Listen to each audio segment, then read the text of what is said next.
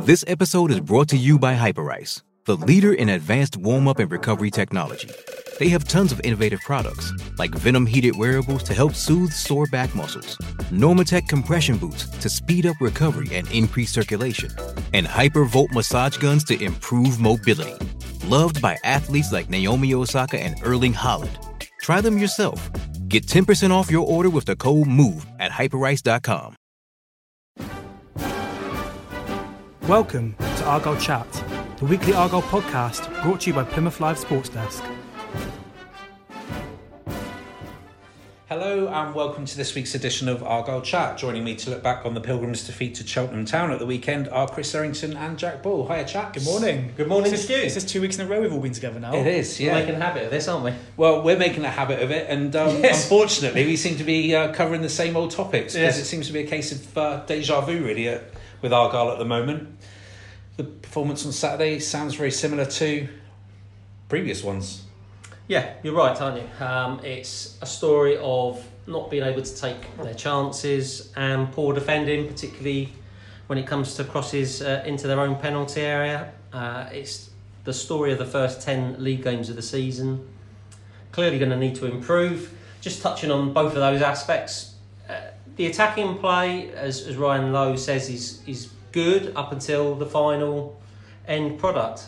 Uh, and you look at the stats, stats can you can sometimes make stats prove whatever you want them to, but I think it's a fairly what telling one. This one is that Argyle have had 50 goal attempts in the last three games, so that's the one 0 defeat at, at Port Vale, the two two draw at Crawley, and the two 0 home defeat by Cheltenham. 50 goal attempts.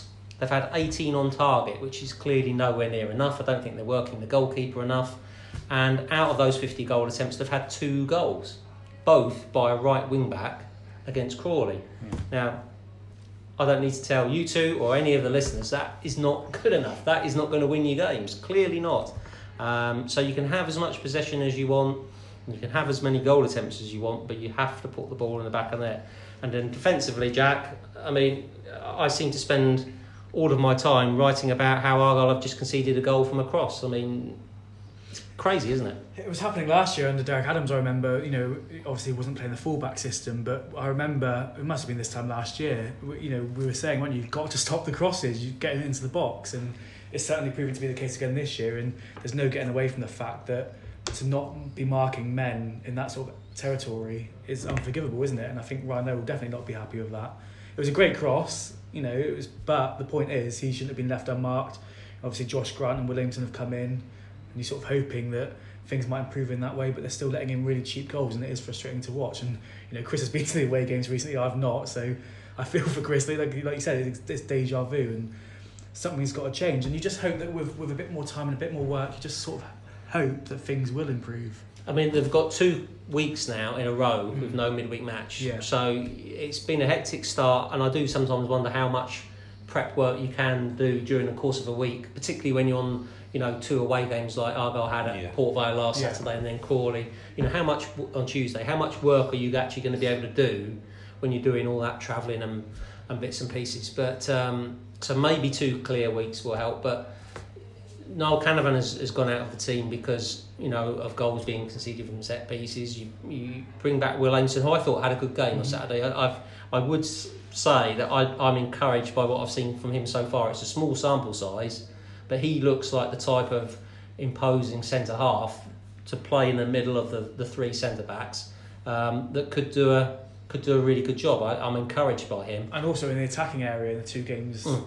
the two last games, you know, he's looked being that piece that we sort of missed maybe since Sonny Bradley Yeah. left as well. So he, he looks good. But to be playing with three central defenders and to be conceding so many goals from crosses into the penalty area is, you know, I think the thing that surprised me so much about that goal on Saturday was the space that Luke Varney had. You but know, that, that was that was poor defending, but clever clever play from him as well. Um, I mean, Luke Varney, former Premier League striker, as Ryan Lowe mentioned in the press conference afterwards, and that's why he played at the top level because they players who've played at that level have got that intelligence, that brain, that understanding of the game, and instead of just sort of waiting for the cross to come into the box, you, you, you see the replay, And one minute Josh Grant looks and he's there, and Varney's there, and he's probably thinking, "Yeah, I've got this under control." But all that Luke Varney does, like any good striker, he just peels away, creates a bit of space, and the next minute he's got what a yard or two free space, and he's he's not going to miss a, a free header from from that range. And you've just got to be more aware of the, the, people around you. You've got to stop the cross as well. You know, there's too many. The, cross. I mean, Sean Long had all day pick out who he wanted to for that cross. There was no one closing him down. Um, is, is that one of the drawbacks of the wing backs, Jack? That you haven't got a fullback there to to to try. You know, if if because um, Cheltenham played with wing backs as well, Yeah. so their wing back got really well forward, and there was no one there to stop the cross coming in. Is that an issue? I I think the difference for me, and we talked about this a little bit last week, is it, we always know a, a uh, Ryan Lowe team's going to concede goals. That's part of the attacking football he plays. And if you're scoring your chances, maybe it won't harm you as much if you concede one or two soft goals. But the difference was, I think Cheltenham were much better at getting those crosses into the box. I know Ryan Lowe doesn't like crosses necessarily, but there were so many times where oh, Sarcevic um, and, a, a whole host of players had a chance to, to cross the box into a good position, and it almost looked like they weren't looking where the players were. They, were, and they, they always get to pick the wrong option. Whereas on that occasion, the right option was picked, and Varney was there to head it home. And that's what Argyle aren't doing in the, the attacking sense, and that's what's frustrating me. Um, they are making chances, and again, it came it came last week. It was the opposite way around, where Mayor made the run, did a good cross, and there wasn't someone in the box to, to fit it in. Those two pieces aren't gelling well together, and if they do, and you start scoring more goals, it'll take the pressure off the defence. and Maybe one sloppy goal in a game won't cost you as much, but at the moment it is. But but but yeah, you've got to stop the crosses coming in, and when you don't, the players, the centre backs, should be marking their men, and that's really unexcusable. I think. Hmm. It's, it's stuff that they're just going to have to work on and work on and work on. I mean, you've got this group of players until January, um, so you can't make any further additions, and you're just going to have to work hard on the training ground defending crosses and make sure that people are aware of the responsibilities and what they should be doing. But for all of saying that, when you get into an actual game situation, it's different from training, and you are going to get the Luke Varneys of his world who are going to do something that you might not expect, and you've got to be able to react to that. And um, you know, it's it's not just it was Josh Grant on Saturday, but let's be honest, it's been virtually all the other defenders all season. So it's not a case of picking out on one person. Collectively, that Argyle defensive unit have got to defend crosses better. It's just you know costing them, and then you know, if they're winning games 3 2, we, we wouldn't be talking about it as much. But because their, uh, you know, finishing is letting them down. I mean, Scott Flinders, you know, made some saves in that game. I, I wouldn't have thought he made too many, you know, outstanding. They were good saves, weren't they, Jack? But they weren't outstanding saves. They're not working the keeper. Even when they get shots on target, I don't think they're working the keeper enough. That being said, I did think Cheltenham's defence was very good at blocking shots. I think they made quite a whole host of blocks, and, uh, and Argyle did create a lot of chances, and they were, a lot of them were, were, were blocked before they get into the keeper. So I, I'm still feeling very optimistic. I, I really am because of the amount of chances they're creating. At some point, they surely things are going to click into place, and I hope that that's just not blind optimism. I like to think I'm quite logical. And when you mention the amount of chances they've created, that's surely that's signs of encouragement. And you just hope, and we'll touch on injuries in a bit, if they can stop getting these injuries, and you know perhaps Ryan Lowe can actually pick his first choice team. Which I d has he been able to do that yet? No. Possibly not. No, probably not. So, if, if all these little things click into place, I hope things will change. and I'm still smiling at the moment, so hopefully I, uh, things will turn and I can carry on smiling. But I told, I said to Stu before this podcast, I still enjoyed the game on Saturday. It was a fun game to watch. Yes, incredibly frustrating at the end, but I had a good time. I enjoyed it, and it is more enjoyable. But you can't keep not getting the results. It won't be, it won't be enjoyable if it carries No, on going exactly. like that. That's the problem. At No. some point in time, you, you need to get results because people say that they want to see entertaining football and we enjoy watching attacking football and this, that, and the other. But people, fans will, will not enjoy seeing too many more outcomes like that on Mm. Saturday. Um, at some point, you have to start putting some wins on the board. Well, it's interesting. Uh, Michael Duff, the Cheltenham manager, was the latest to come out on Saturday and say, you know, Argyle, a fantastic team. Mm. It is going to click at some point. No, I, ca- I think it will click at some point as well because I can't believe Argyle are going to keep missing these chances. But you Mm. made a really good point before we came on air, Chris, that I had to stop you in your tracks for because you were, Save it Well, for the podcast. yeah, save it for the podcast. Well, the, there is the argument that that, that Argyle will kick, kick into place if they can clear, stay clear of injuries and the players can get a bit of confidence and they maybe get a win or two. And, and yeah, there is that. But the way they're conceding those goals, That's poor defending. It's a recurring theme, It's a it? recurring theme. It's mm. lots of goals being conceded from crosses into the penalty area. Now, is that bad luck? Is that something that's just going to suddenly click into place that they're going to stop conceding those goals? Or is it just that it's really poor defending? And are those defenders going to be up to the job?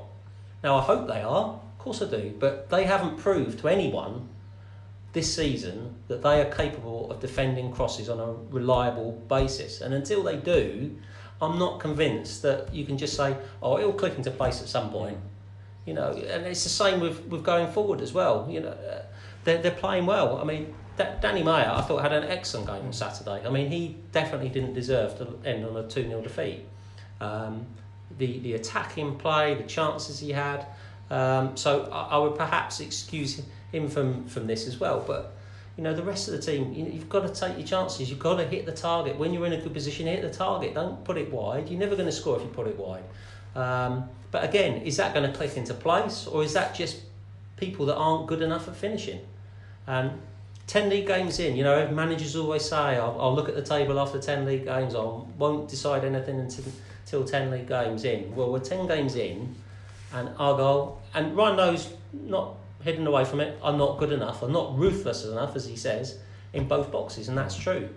Um, so, Well, it's interesting, isn't it? Because you look at the, the defence, and it is very much the defence, bar Will Aimson, of course, and, Mm. and Grant, who's coming on loan. Mm. But it's still the same defenders that Argyle had last year when they conceded as many goals as they did. Mm. And then when you look in attack, Mm. Ryan uh, Ryan Taylor's coming off the bench, and he's scored what one goal, two goals in the last eighteen months. That, that was it for me. I, I, I don't want to sound harsh. I, am I'm not being particularly harsh because Ryan Taylor's had had his good time. But when Dom Telford had to come off, Yeah. I sort of sensed That was a things might not go Argyle's way because I don't think Ryan Taylor fits into the system particularly well. He's And not I a Lowe striker, is he? he's not fast enough.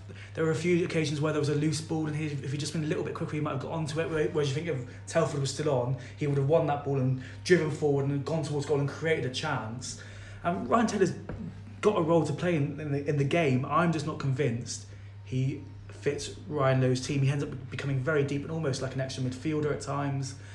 He holds the ball up. I- When Telford came off, that was for me the turning point, and unfortunately, it just didn't really work. And that is that is a concern for me. I, and if Telford keeps getting these knocks and Moore keeps getting these knocks, and Rudden's now gone back, it's very it's, all of a sudden it's very threadbare up front, and that is a concern because Ryan Taylor's not been the same since he had his injuries. Of course, he scored a couple of goals in succession earlier in the season, but I don't think anyone is convinced he's going to get a load of goals this season, and that's what you're asking now. Who up front is going to fill that sort of Maynard position in the in the Bury team? And Mm. At the moment, I'm not sure there is someone. No. Uh, it's it's difficult up front. I mean, I, I feel sorry for Dom Telford because when he's played, he's looked sharp and mobile and nippy and looks like he could score goals. There was one bit of play just before he went off on Saturday where he got the ball on the halfway line and made a fantastic spin, left the Cheltenham defender trailing in his way, made a good driving run, worked the ball onto his left foot, probably forced Flinders into about his best save of the afternoon. Um, and he thought, yeah, that's really good. And he's got the he's got the team going forward. He's lifted the fans, um, sharp, nippy, mobile. And then a few minutes later, he's down on the ground. He's off with uh, sounds like a hamstring injury, whether it's a recurrence of one he had before or a different one, not quite sure. But you know, that's the second time this season that he's had to go off in a game because of a hamstring problem. You know, so how long is that going to keep him out for? And you know, you bring on Ryan Taylor, who's a completely different mm. player, completely different style. And yeah, I'd agree with Jack. You just felt that the the momentum that Argyle were building up in that first half because they were, you know, getting on top. They were, you know, you, you did feel that there's a goal coming here, and that momentum was just, uh, you know, uh, not because of Ryan Taylor as such, but just it changes the way that Argyle were Yeah. playing and, and, and how their attacking play was, and it just killed that momentum. And you know, five or ten minutes later, they're one 0 one 0 down. Uh, and then, should we just touch on the, the disallowed goal, Jack? Um, you know, what did you? What you Well, think we, yeah, we watched this this morning, didn't we, Jack? I don't think it was a disallowed goal at all. He, he had his arm up. Admittedly, there was no forward motion. Looking at it back, I've had the chance to see replays. We we've spoken about the fact the referees don't have to come out and ever say what they saw at the time. So God knows what the referee saw. There's, there's a debate about whether Ben Tozer was acting like he was knocked out. I think that's what a lot of people thought at one point. And at one point, he does he does look up, talk to his man, then just drops his head down and lays very still for a period of time. do I blame him? I think if an Argyle player did that and it stopped Argyle from conceding, you'd be happy, wouldn't you, as an Argyle person? But I don't think I that think gets was given as a free kick outside the penalty box, does it? If, if that's a goal kick and the two guys are going for a header Mm. and Aimson wins that header, I don't Mm. think he concedes a free kick well, there. that, that that was a common thing. There's another incident I can't Mm. remember where there's a foul. Uh, some there's a f- about foul in the box. About, about two minutes later, another foul, not as niggly, happened Mm. outside, and a free kick was given. And that's an age-old argument in football, isn't it? I think I think Stu makes a good point. If that's in the centre circle and, and Will Aimson goes up to win the ball from a from Cheltenham, the Cheltenham keeper's cleared the ball. He's kicked it up into the centre circle. Mm. Will Aimson goes up to win that header and wins that header like that. Nothing happens. No. Um, but there does seem to be different rules in the penalty area, doesn't there? I don't know. Yeah. I don't know I mean, why. to be fair to the referee, he's looking right at it, and Aimson does have his hands on Mm. on the back of the cho- Mm. on, on the back of Tozer. Tozer, I do think, makes the most of it and probably wins. wins I'm not being quick. I'm not keen on being Yeah. fair to the referee Scott Oldham because I thought he was absolutely hopeless. We can talk Yeah, about well, that. I'll talk about that later. I mean, Let's let's just It- talk about the injuries first. Then this Yeah. injury situation Yes. because you know Ryan O came down to Plymouth in the summer, Mm. brought his um, S and C coach with him. yeah, Um, you know, a lot was made of the fantastic record or availability of players that he had at Bury, Mm. and it's the complete opposite this year, isn't Yeah. it? At, at Argyle. Yeah, I mean Ryan Lowe's mentioned it several times. Ninety-seven seven percent availability rate. You know, not going to get anywhere near that this season. Um, they tend to be muscular injuries. Uh, You know, I'm no medical expert, Stu. I don't know about you two. But, uh, Definitely, I wouldn't be here if I was. there's a lot of medical. There's a lot of muscular injuries. So does that tell us anything about anything? I mean, I could sit here and say, well, are they warming up properly? Are they prepared enough? Are they coming back from previous injuries too soon? But I'm not in a position of expertise to really to say that. But my my observation would be there's an awful lot of muscular injuries, um, and that has to be a concern. You know, it's it's and it, you know Byron Moore's had a couple of hamstring injuries now, and he's going to be out for a while. You know, Dom Telford has had a couple of hamstring injuries, he's going to be out for a while. Um, Jose Baxter missed out on um, Saturday because of a, a of a calf strain. It's those type of injuries, and uh, mu- it- surely it must be fixable.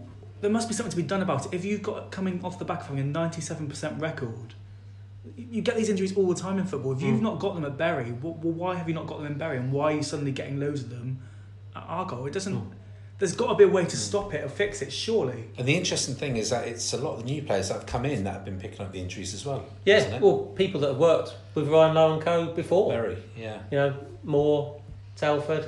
Um, Even Aimson with the injury that he Yeah, had. which he, he sort of, by the sound of it, he sort of picked up really um, at the back end of last season while he was Bury. So it's, it's incredibly frustrating. It, it must be really difficult for Ryan Lowe because I think, as Jack said, he hasn't been able to pick probably his ideal starting lineup. And, and you just get people back and then you lose them again and you can't build up any momentum and it's it, it's difficult. I mean, you, you made an interesting point about you know pitches and things like that, Stu. When Yeah. we, were, we were talking before. I mean, I, I, there's got to be some sort of explanation Well, for it. Yeah, I've heard it before that Mm. the soil in the West Country is very Mm. clay-like. Mm. So obviously, if players are training on clay-like pitches, Yeah, then obviously it sort They're of saps prone- the energy yeah. from from their from their muscles. And as I say, it is the new players that are coming in. Mm. So perhaps their bodies are just not tuned in to you know the the soil of the West Country, so to speak. I, It sounds crazy. it sounds crazy, but there's got to be an explanation, hasn't well, there? possibly. And I don't know. But then, as I said to you, the interesting thing with this theory is that the, the injuries Argyle are picking up are in Mm. matches, aren't they? They Mm. don't seem to be occurring in, in training. And I think you made the point as well, Chris, that it's often in the first half. First half, yeah. well. I mean, it's not like players are getting to like 70, 75 minutes and then getting fatigue, muscle fatigue, um, because perhaps not played too many games. Um, a lot of them are in the first half. I, I think Dom Telford's have both been in the first half, Jack, Yeah. this season. Yeah. Um, Joel, Joel Grant went off with a hamstring uh, injury in the first half uh, against Colchester early on in the season. I mean, those are three that immediately stick in my mind. I don't know how you can remember games. It's incredible. a human encyclopedia. The thing is, I can't remember anything important. Just ask my wife. Just, just what's Chris' memory like? Oh, he's absolutely hopeless. He can't remember a thing. But I can remember Joel Grant getting injured in the 34th minute against Colchester. Well, maybe, maybe it's because they're trained. I mean, I, again, like Chris, I don't know how the body works. If I, like I said, I, if I did, I'd be earning a lot more money money doing a Mm. job like that elsewhere. But Mm. maybe it's if they're training on a pitch, maybe it's building up and then it, it comes to the crescendo in a game. Maybe Well, that's the reason. The home park pitch, of course, is a synthetic surface, Mm. isn't it? Invested a lot of money in Mm. in the pitch, um, and it is probably completely different to the pitches they're training on. So, Mm. Maybe we'll have Who to go knows? to, a- to Well, a soil expert. I'll have to try and find someone. well, Ryan Lowe said to- he's going to be having a good look at it, isn't he? Yeah. Because he's obviously not happy with No, the and situation. he, he needs so- to because you, you, this can't carry on. You can't keep getting muscular injuries, and particularly players coming back and then being injured within a game or two and coming back again. That's Mm. you know, It was very interesting watching Telford when he went off. He went, he stood with Ryan Lowe for some time, Mm. and you could. And I was waiting to see what Chris would write after the game because it was in because I was watching it because I know what Ryan Lowe's like with injuries. He likes to talk to the player and he likes to listen to the player. Um, sometimes he overrules them. Sometimes John Lucas overrules it. Um, but he had his arm around Telford, and you could see a discussion going on. And I, I was thinking Taylor was sat back down again. Mm. Is Taylor going to Mm. come on? Is Telford going to be fit? And we're all hoping Telford's going to be fit. And all of a sudden, you see Telford walking off to the door of the dressing room, and you think a decision's been made, and you saw Telford's head drop, and the frustration you must feel. You know, he's he had to be patient with game time last season, didn't he? Getting a lot of Yeah. goals in the Johnston Paint Trophy. He finally has a chance to be a first team player this year, and you can see the frustration. But it's it's fascinating to watch Ronald's dynamic. and it was interesting. players. Ryan Lowe said about that conversation after the game in the press because it was quite a noticeable amount of time. And he said, you know, I, I wanted to get some answers from Dom, and he couldn't really give me an Yeah. answer. And so Ryan Lowe is very, you know, safety, you know, safety first when it comes to injuries. If if the if the unless he's convinced that the player's fit enough to go back on, he's, he's not going to let him carry on playing, and, and that's what he's done done with Dom Telford, and that's why Dom Telford almost like walked off with the shirt over his head as he went back to the dressing room. He was so disappointed. You know, he didn't stay on the on the, Yeah. the bench or anything like that. You know, he just make a made a, a sad way back to the dressing room, and I, I understand his frustration. He signed for Argyle late in pre or after the start of pre-season. He got a, an injury which meant he missed most of pre-season. Then he gets in the team and looks sharp, and then pulls a hamstring when he's running clear on goal in the game against Walsall. Mm. I think it was, wasn't it? yeah, And then I don't remember who it was and then he works, I do remember he works his way back in again, and then. Yeah. You know, he's got another hit. So effective, that's- effectively, he's had like three injuries, and we're on what September the twenty third today. And that's the sad Yeah. thing. He's looked so lively before getting those injuries. He, he looks like he's creating chances, and two of them have been in front of the home fans, haven't Mm. they? Mm. And that must be a disappointment as well. And it's a good audience there. They really start to cheer you on because you you made a good run on on, on Saturday. You know, had that turn and chance. Mm. And you know the crowd are on your side, and it, I, I can't imagine what that must feel like. That disappointment Mm. for you know a second or third time, especially in front of the home fans who Well, I think really. I think you hit the nail on the head as well, Jack, and the fact that he was in and out of the team at Bury last season because of Nicky Maynard, I, Mm. I, I guess, more than anything else. So he's come to Argyle. He probably Mm. would be the main striker. He probably would be, yeah. and it's a real opportunity for, for Mm. him because he's obviously a player that's you know still young. He's not Yeah. really had a, a good run of games in any, No. any particular team. And managers always say about relationships, you know, if you have two strikers, it's about the, the developing Yeah, the the relationship. The centre backs is about them developing the relationship, and that's what Argyle have struggled because they've not had any position that's been sort of solid. Really, there's even in midfield, there's been a mix of players coming in and out. And when has there been time to, for people to develop The, relationships the in match strikers experiences? is just a revolving door. I mean, you've got about five or six strikers, and they've pretty much all played as a as a combination with one or the other during the first ten league games of the season. It's just constantly changing, and You've got to learn each other's runs and stuff, yeah. haven't you? Up partner front? strike, strikers are partners, aren't they? Yeah. Absolutely. You know. Yeah. Uh, we had a question from well, yeah, a, a comment really from Richard Vaughan. Mhm. Uh, some are happy to say it may take a season or more. I don't agree. As if you fail to, uh, uh, sorry, if you fail in this league, you won't hold on to any of the best players, so we'll effectively have to start again the following season. Would you agree? There's some truth in that, yeah, definitely. You know, uh, we've seen it with Argyle in League One that um, you know if you don't, if you do reasonably well, but you don't get promoted or don't achieve the ultimate success, then you are going to have your best players picked away from you. So, if Argyle are not promoted this season, which sitting here right at the moment, you know, it's going to be a tall order for them to be promoted from the position they're in now. Um, there's every chance that the two or three best players that they've got could get picked by higher clubs, and uh, and then I don't know if you'd start again completely, but you'd you'd probably have to change your squad again. Well, Isn't that um, that not probably the case for, for most teams in the lower divisions? Well, the, the thing Argyle have in their advantage is the players that Ryan Lowe has bought in are going to be under contract, aren't they? Mhm. So if they do go, yeah, get a Argyle, fee for them. yeah, they'll be Mm. commanding a, a fairly hefty fee. So I, I'd, I'm not sure I'd quite agree with Richard. I think there's going to be a sort of two year project that Ryan, well, I think the plan is to get out of League Two as quickly as Oh, possible. absolutely. but yeah. If it did mean Argyle, go- you know, don't go up this year, looking at next season, I, I certainly think he'll have the squad to. Well, it might be a bit like what Duffston had to do with Cheltenham. You know, he, Mm. he, last season he struggled to keep them up after taking over in September. It took him two transfer windows to get the team flying, and now up into a, in what looked a very attractive op- you know opponent. And I think maybe next summer you might see some of the remaining Adams players leave, possibly, especially in defence. Yep. At the moment, I kind of see Wootton and Canavan staying next season. Tafari Moore, Ashley Smith Brown, who's out on loan. Yeah. Will any of them still be here next year? Probably not. And then you look at Maynard, you, you no, May- Maynard, that's wishful thinking. Mayor, who's probably under contract for another year, but he's not getting any younger. Will he want to stay in League Two for two years when everyone tells him and everyone says he should be playing in League One at least? Who, who knows? And it depends where I Argyle finish. If they finish 14th, are players that are really ambitious going to want to stay Yeah. at a club like that? If you finish fourth and miss out in the playoff final, maybe. But I'm still under no illusions. Even with the start we've had, it will be disappointment with this team, with the players, with some of them, to, to not be battling for promotion. I That- still think that Ryan Lowe um, didn't come here to battle for 14th place. Simon Hallett doesn't want Argyle to stay in League Two. Regardless of how the next few months go, anything other than pushing for promotion still be seen as a disappointment in my eyes this season. Yeah, I think it, what we're seeing though is it's, it's going to take more Yeah. than maybe one transfer window to, to for Ryan Lowe to get the players that can suit his style of play. Because if he's not prepared to change his style of play, and he keeps saying he's he's not going, he's very consistent. uh, This this is the way we're going to play. I just don't think that squad, although it's a talented, hasn't proven to us yet that they can play the way he wants them to. I don't think anyone disputes that some some very good players in that squad at League Two level. There are some very good players, um, but can he mould them into a team, an effective team that can play the way he wants? Because if he's not prepared to try a different approach, if things don't improve, then he's going to have to get different players in. I think the thing is, we are 10 games in, but the defence, the three man defence, which I think now is possibly the strongest defence, Mm. are fairly new together. Mm. I always mostly feel like it's a bit of a false start. We've not, you've not had the strikers building a partnership, the three defenders have only just started playing together. So maybe in two, maybe it's a bit unfair to know whether Mm. they'll click into place yet because they've not, the team that's currently playing hasn't had a chance to really sort of develop yet. So maybe that's it. The other question I would have is yeah, there's another transfer window coming up in Christmas, but how in January? But how many of those players? It's a big squad at the moment. The, the likes of Tafari Moore, Canavan, if they've not been playing well, who's going to want them? Are they going to want to drop down to the National League? Probably not.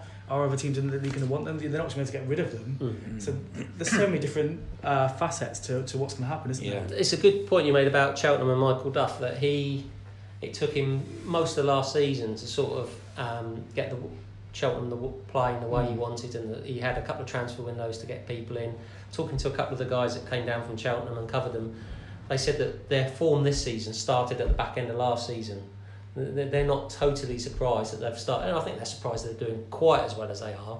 But they could see signs Yeah. towards the end of last season that things were beginning to fall into place. Now, I can see Argyle sort of during the course of the season, things will sort of start to sort of take shape. I, wonder whether they'll take shape quick enough for, for a real push this season. Uh, and it does feel a little bit like the Paul Sturrock first season uh, all those years ago, where you know he brought a lot of players in, he tinkered around.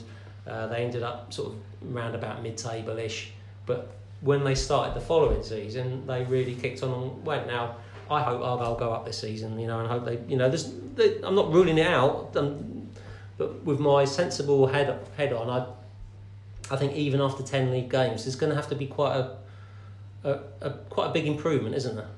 You know, they're on tw- twelve points from ten games. They're going to need to to pick up a bit more than that, aren't they? Yeah, but they're creating the chance. I, I, Mm. I'm trying not to let the optimism. You, you are right. It's a, it's a big project, but I, I, I've, I, I think I'm seeing enough in games where I Mm. think it can happen. I, like you said, the amount of chances they're creating at some point. I mean, they've been brought to this club for a reason, and I think they can stay fit, which is a big question. uh, Once you get maybe the likes of Moore, Grant, and Telford all playing decent minutes, I think because you know before Moore's injury, he had a couple of Mm. games where he got a few goals and he was just starting to get sort of get somewhere, and he got another injury. Telford has looked the two times he's got injured, he was looking promising and like he would go on to get a goal in that game. Whether he would have done, who knows. The momentum every time you feel there's a little bit of momentum just you know in a game or you know even at Crawley last week you know Mm. they, they played really well they're 1-0 down they've responded well to that conceding a poor goal by playing really well. They've got themselves 2 1 up. They're playing some good football. You think, okay, this is going to be a good away result. They're finally going to win a game in September. Haven't won a game in September since 2016, for goodness sake. I mean, what's, Why what's all that you about? have a few weeks off to save your holiday in September? Yeah. Stu, uh, I'll just go put a holiday request in for 2020. I'm going to be on of for the whole of September. Um, uh, they just say, okay, you're go right, win the game against to put it, Crawley, and then they can see the penalty completely out of the blue. They draw the game 2 2, and you come away from Crawley thinking, well, that felt like a defeat. And then, you know, Dom Telford starts the game really well. They've got a bit of momentum going. Okay, it is only nil nil, but then he goes off and then bang, momentum gone. It just feels like the, the sort of handbrake keeps getting put on the Argyle season. I just go back to what you said a minute ago as well, Chris, about um, Michael Duff being at Cheltenham for a while and you know taking a little bit of time before they started to Mm. really pick up in terms of results. You look at all the teams at the top of League Two; they've all been like that. You know, Mm. Exeter with Matt Taylor, Mm. Crewe with David Artell, Yeah. Newport with Michael Flynn, Yeah, Swindon. they've all been there for a bit. haven't they? Exactly. Yeah. Yeah. so might, you know, might just Mm. have to be a bit of patience. I Yeah. I, I, I think there is definitely going to need to be patience. The and- big, the big difference is though between the Michael Duff situation and Ryan Lowe's. You know, Ryan Lowe's come in saying all the right things. You know, Michael Duff came in knowing he was doing, up against a Mm. firefighter in that September when he first came Mm. in. Whereas Ryan Lowe's come in and been quite open about the fact, don't worry, we are going to get this right. We're not going to lose many games Yeah. at home. And he's saying all the right things, the things Mm. to you know, G, G the fans up. But if you G the fans up, and there's the expectation from having been relegated to go up again, you're going to sense a disappointment more if you're not up there more than what Cheltenham did under Duff when he Yeah. first arrived. If that makes sense. So it's, it's that battle between expectation and, and realism, isn't it? And I think a club of Argyle's size in League Two, you're always going to have that because they are one of the biggest sides as a Bradford in League Two. Well, welcome back to the second part of the podcast, uh, chaps. Something I want to I want to chat to you both about because I've seen it for years. I'm sure you guys have as well, and that's the standard of refereeing in League Two. Now, by all accounts, Scott Oldham. I wasn't at the game on Saturday, but Scott Oldham was atrocious. It was not good. I, I can't remember. Chris will remember because it's human encyclopedia. The, refer- the, the referee we had a few couple of home games was, was I thought was atrocious. Like there was a, a new guy, so you try not to be too harsh. And then Scott Oldham, he's given him a run for his money in this in this game. I thought he was absolutely awful. The amount of niggling kicks that went on, time wasting, went, which goes goes on. The fact when there was an injury didn't make them go off at the nearest point, which uh, apparently you know you're supposed to do now, and the fans are going up on his back. He, he ruled out the goal, which I'm not I'm not sure I agree with. I think nearly every decision he made in that game was poor. I, I think he was awful, and after two years in League One, you sort of no, no, the referee's not perfect in League One. Just ask Darren Ferguson when he was at Doncaster, but you know League Two it seems to have been really atrocious this year. And I, I, I don't know if I'm being carried away. Do you agree, Chris? What, what do you think of the Well, standard? Scott Scott Oldham's refereed lots of games in League One as well, Mm. so um, it's not just like he referees in League Two, League Two all the time. Um, standard, I think there's been some some a couple of decent referees this season, and you know some poor ones. I think the the standard is very mixed. That's the thing. You remember the bad ones, don't you? You You do, do. yeah. I mean, The I- best ones are the ones you don't notice at Yeah. all, aren't they? I- I'm always very wary of, of criticising referees too much when I write copy and stuff like that because particularly after a defeat because you know you don't want people to think oh they're just blaming the referee Yeah. um, for a defeat Mm. and I tried to stress in the in the, the copy that I wrote over the weekend that Argyle were the ones to blame for their defeat because of their poor finishing and their poor defending but that still doesn't prevent you from making a very valid point I feel that he did not have any control of that game. He didn't apply the rules of the game properly. Uh, the players leaving the pitch, etc., and things like that, like you mentioned, um, Jack. And I, I thought the whole sort of Danny Mayor situation was very interesting um, because you noticed it against Port Vale where they kicked him a lot, and didn't really notice it against Crawley, but you know everyone could see it on Saturday. It was targeted, cynical fouling. It was one player, then another, so they didn't get into serious trouble with the referee. The referee has to be aware of how teams are operating, and uh, he didn't issue enough yellow cards. Um, he should have booked Charlie Raglan for a tackle on, on Danny Mayor, which was ridiculous. And then Charlie Raglan, because he's not booked then, can go and make cynical fouls later in the game because he's not on the yellow card he should have been in in the first place. Um, I think he was he was really really poor. One of the worst referees I've seen for quite some time, and I know that it can be sound as sour grapes and this that and the other. So I, I stress again that Argyle had a lot of reasons to blame themselves for that defeat. Well, I think it wasn't Scott Oldham mark, not marking. Uh, absolutely. Varney, was it? But you you can still say that the referee's had a shocker Yeah. and hasn't done his job properly. And um, it was fascinating that Ryan Lowe said that he'd spoken to him before the game and asked him about protecting Danny Mayor. Now, is that trying to influence the referee? I don't know. I don't know how other people would feel about that. Do you feel? Stu, what do you think? Is that if you're a referee, if you've seen your, your star player almost kicked off the park at Port Vale the previous Saturday, and then you go up to a referee and after, is, is, is he allowed to say to the referee in a polite, kind way, by the way, ref, can you uh, keep an eye on my player Well, it, today? it'd be interesting to know what the referee's response to Yeah. Ryan Lowe would have been. Hmm.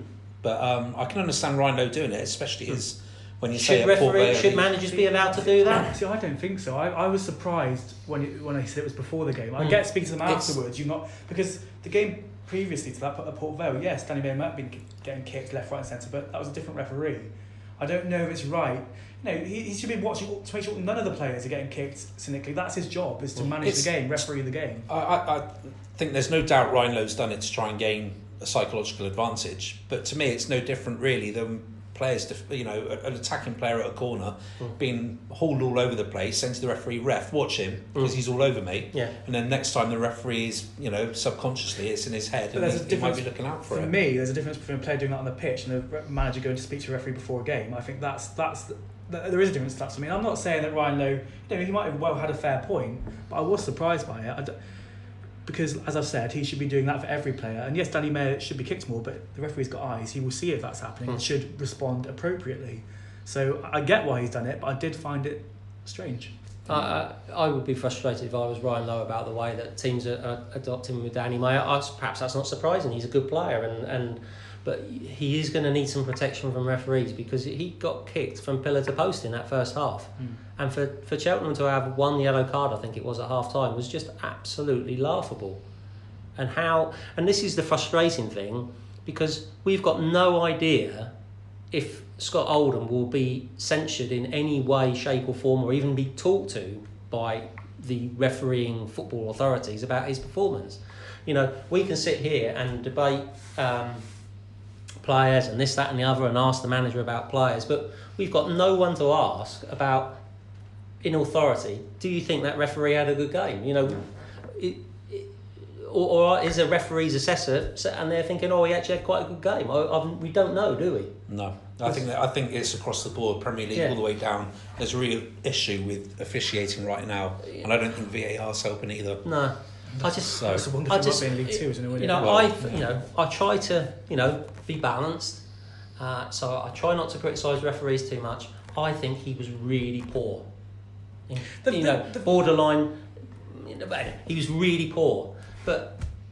Do I have I got complete faith that the referee's assessor would have written in his report? Yeah, really poor. No, he. I it wouldn't surprise me if at all if the referee's assessor saw a completely different game to the rest Yeah. of us and thought he'd, he'd, he'd done all right. I, I can't see how he could have done, but But that's the thing. Everyone has off off days. You know, football players, Mm. managers, journalists. Mm. Ev- you know, everyone. Yeah. So you know, referees are going to have bad games at times. The frustrating thing is, even afterwards, and I'm talking maybe a couple of days after, I think it would be good if someone could go to somebody to say.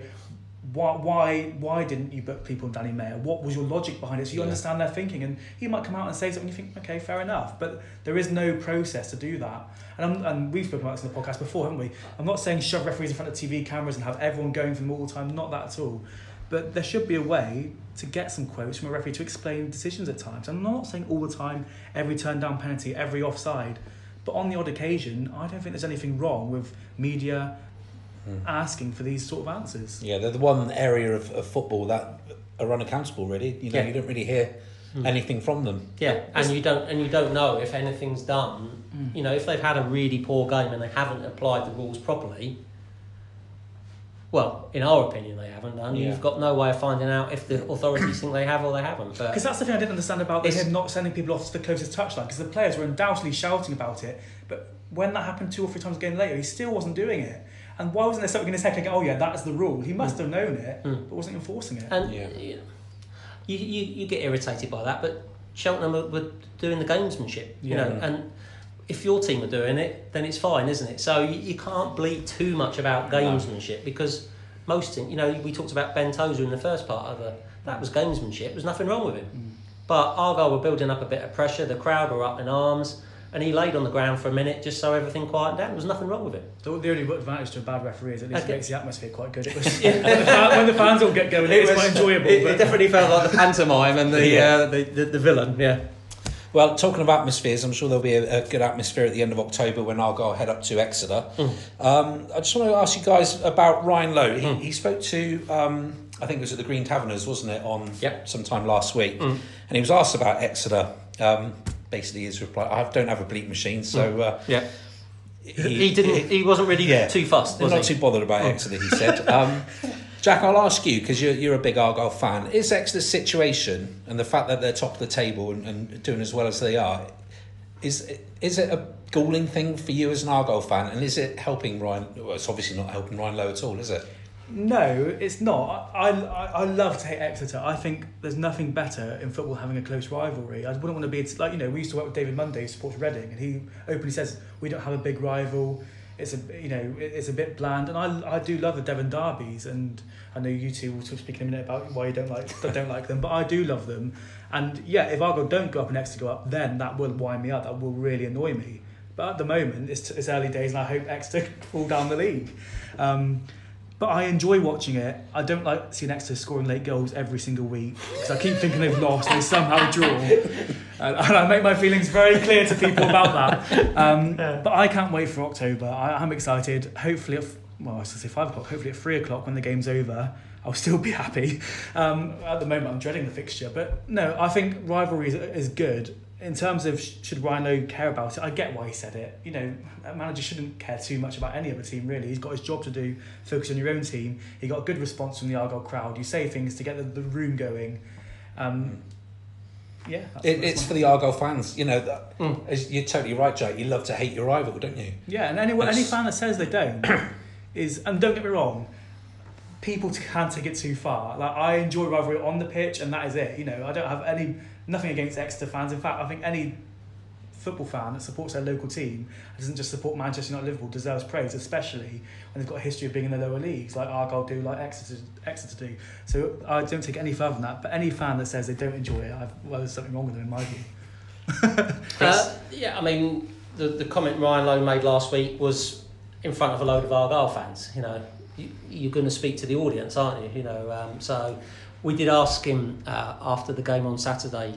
Um, you know, said to him that the fans were getting a bit frustrated, and he said, "Yeah, I understand that." And uh, he made the point that with Exeter doing well, um, you know, that probably didn't help. You know, because fans are sort of want to be up where Exeter are. Um, but uh, the the question, I suppose, isn't helping him. It's probably not helping him in and the fact that people are going to be saying to when they see him in the street, you know, come on, we need you to be doing better because that lot up the road are, are top of the table and we're not. It's, it's, kind, it's kind of like when Jose Mourinho went to Man United and you had the whole Pep Guardiola Man City thing going on.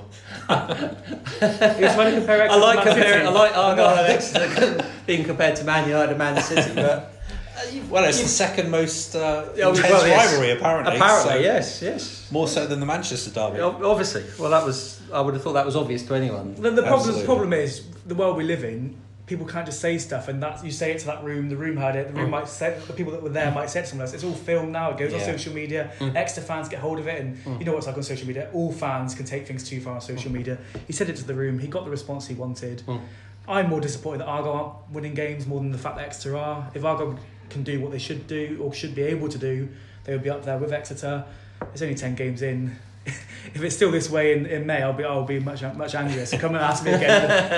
ask me again then. Well, certainly There's an offer for um, you. Yeah, it's certainly added a little bit of Mm. spice to the derby uh, Yeah. for October, that's for sure.